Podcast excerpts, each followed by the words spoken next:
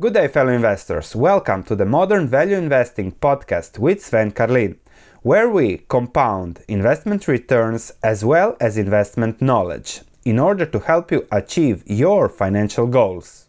Good day, fellow investors. The Financial Education Channel recently disco- disclosed one of his portfolio, and I thought it would be interesting for me to make a review. I always love to look at portfolios. Before we start, let me just tell you that I really think Jeremy is doing a great thing for the general public investing mindset. He's leading a lot of people to invest in stocks some money that they would probably spend on some crazy things. Also, without Jeremy, without seeing what he was doing on YouTube, probably there wouldn't be a Sven Carlin YouTube because he really inspired me to do the same. So now let's analyze his portfolio that he recently disclosed to see okay what are the risks? What are the rewards? What is the investment strategy there? And i think i can really add value to all the people that might be following that or having similar portfolios. Let's start. What i figured out from his introduction is that this portfolio was created in 2018 so we knew, knew he made more than 200000 from his courses and youtube video ads last year. That's very good from him really amazing. I make just 900 something per month from my YouTube ads. So thank you for watching. And just to note here, it's all don- donated to charity. The plan is to help earthquake hit Nepal by building new toilets for school, refurbishing classrooms. And I have just recently donated 3000 euros, 3000 something dollars to work on new projects in 2019. And you can read more about that on my website. And I hope to reach Jeremy's levels of 5,000, at least 5,000 per month, so that I can help more with this YouTube advertisements. Now let's dig into the positions. Apple, he says he didn't buy enough. That's easy to say a posteriori. It's always when something goes up, you're always said that you didn't buy more. So he has just a small position. Apple, there are videos on my channel. It's a good company. Warren Buffett is invested, yield, but a small position. Alibaba, his only direct investment in China, a 10% portfolio position. And here, I would say it all depends on growth. If the company grows faster than 30%, the current price is justified. If not, it isn't. So, pure growth stock, depending on what's going on in China, how will their growth plans develop given the slowdown in China and the long term expansion possibilities. So, I see there are a lot of risk if the growth doesn't stay high. So, a growth stock. Similarly, Cirrus Logic, audio and video related chips, highly competitive environment supply chains, who will buy from whom. Very interesting. I really will do a deep analysis of the 5G sector for a month. I will dedicate that to see whether we can take advantage of the sector. But it has a 10% free cash flow yield for now. However, revenues are slowing as the demand for these things is always elastic, so one should be careful there and see how this, this will work into the cycle overproduction, oversupply or not. Earnings, corporate governance, I see a lot of GAAP and non-GAAP earnings. You can see here how the reported non-GAAP earnings are always much much higher than the actual general accounting principles earnings and this is something you have to really take care because they make money then they issue stocks and then they buy back those stocks on the market and that's a cost Depreciation is also a cost, amortization, but they don't report it. So be careful with the earnings there. Callaway Golf, I analyzed that in some video somewhere about a year ago, and they were really in trouble in 2010. So one must keep in mind that sales of those products really crash in a recession. Golf is a sport in decline, so you are betting on the brand, higher sales from acquisitions, the mastodontic golf buildings that they are building, etc. So I would say very risky. Even and the PE ratio and the cash flow yield is just around six percent, so not that high. Facebook largest position 25%. I agree on, with him on Facebook. The ads and their future runway, but Facebook is just a small position in my portfolio. Why not a larger position?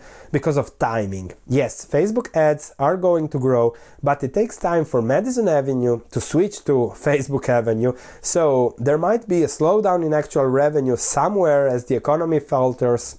You see what just a few scandals did to the stock. Think of what an actual hit would do. really economic hit. So I'm a bit more conservative there, but more about this in later in the discussion on the strategy. Intuit is one of those great businesses like MasterCard or something, and I would say fully priced. The price to cash flow is 30, implying a 3% yield. The growth is slowish but stable, so the expectation there is that the company will continue to do buybacks, increase earnings per share, and that the market will keep the same valuation. It is possible.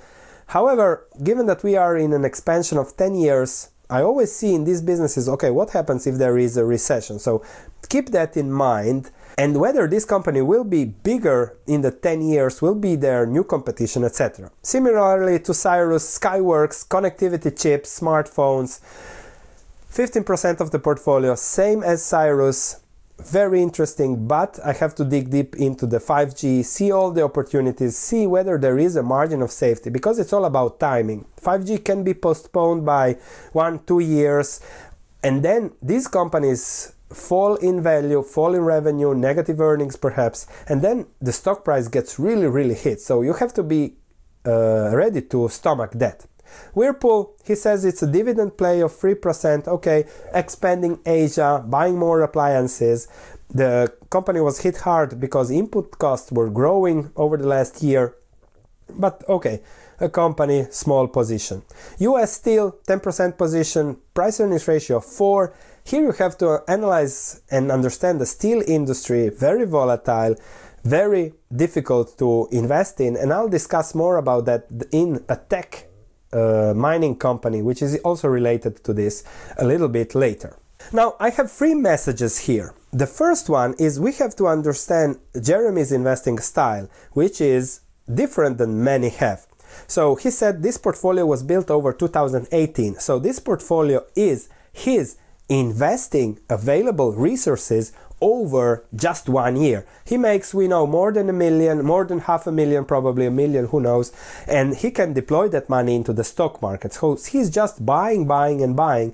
And if those stocks crash next year, he will simply buy more from more investment in, in income. So if you put this into a portfolio perspective, okay, my investment income, how much can I dedicate to stocks? Let's say it's a thousand per month. And then, yes, you can invest into Skyworks, Cirrus, Facebook, and all those stocks because you know that next year in 2020 you will invest again 1000 if those stocks are down. So, that is from my perspective, his risk management strategy is from the income he will be getting more in the future. So, it's not really a portfolio that is based on risk reward, the risk is managed through his income. That's something to keep in mind. And if you don't have investing income, then you should structure your portfolio much, much different.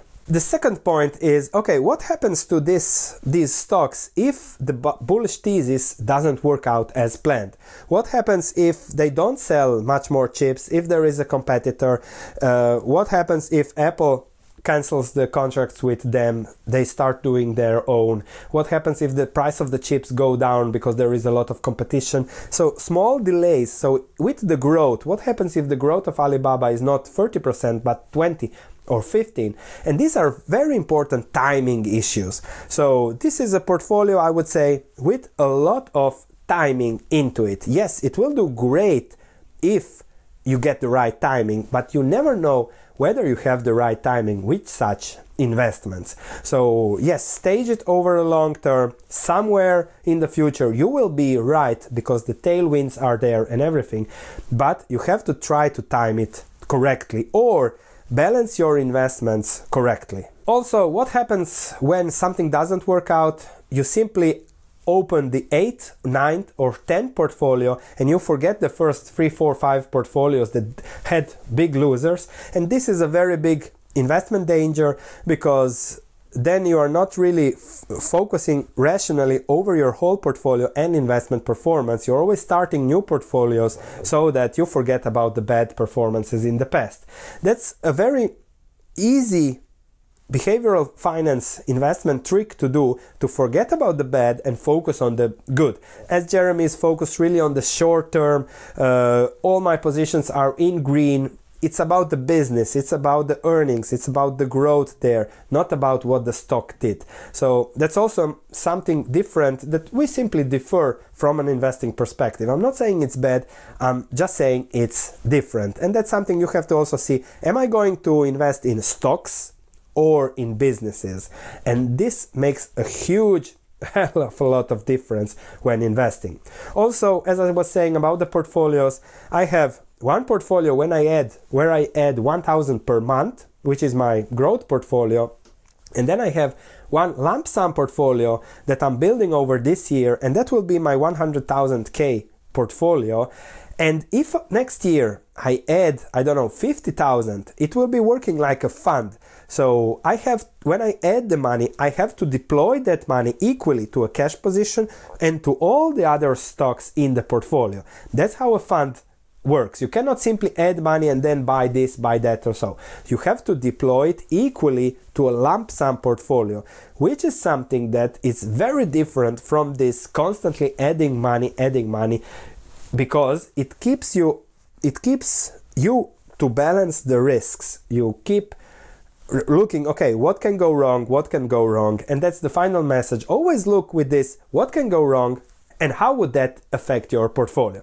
So thank you jeremy for this for enhancing this youtube. Very nice portfolio and given his strategy and given his financial investments and income i would say it's a good portfolio because if it doesn't if it does work he will make a lot of money. If it doesn't he will simply buy more and make a lot of money down the road road. So it's a growth investing strategy. If you have the income to sustain it it will probably work really well. If you avoid the losers, the GoPros, etc., if you can do that, probably with his experience now, he will be able to do that. So I wish him all the best. Thank him again for inspiring me to do videos.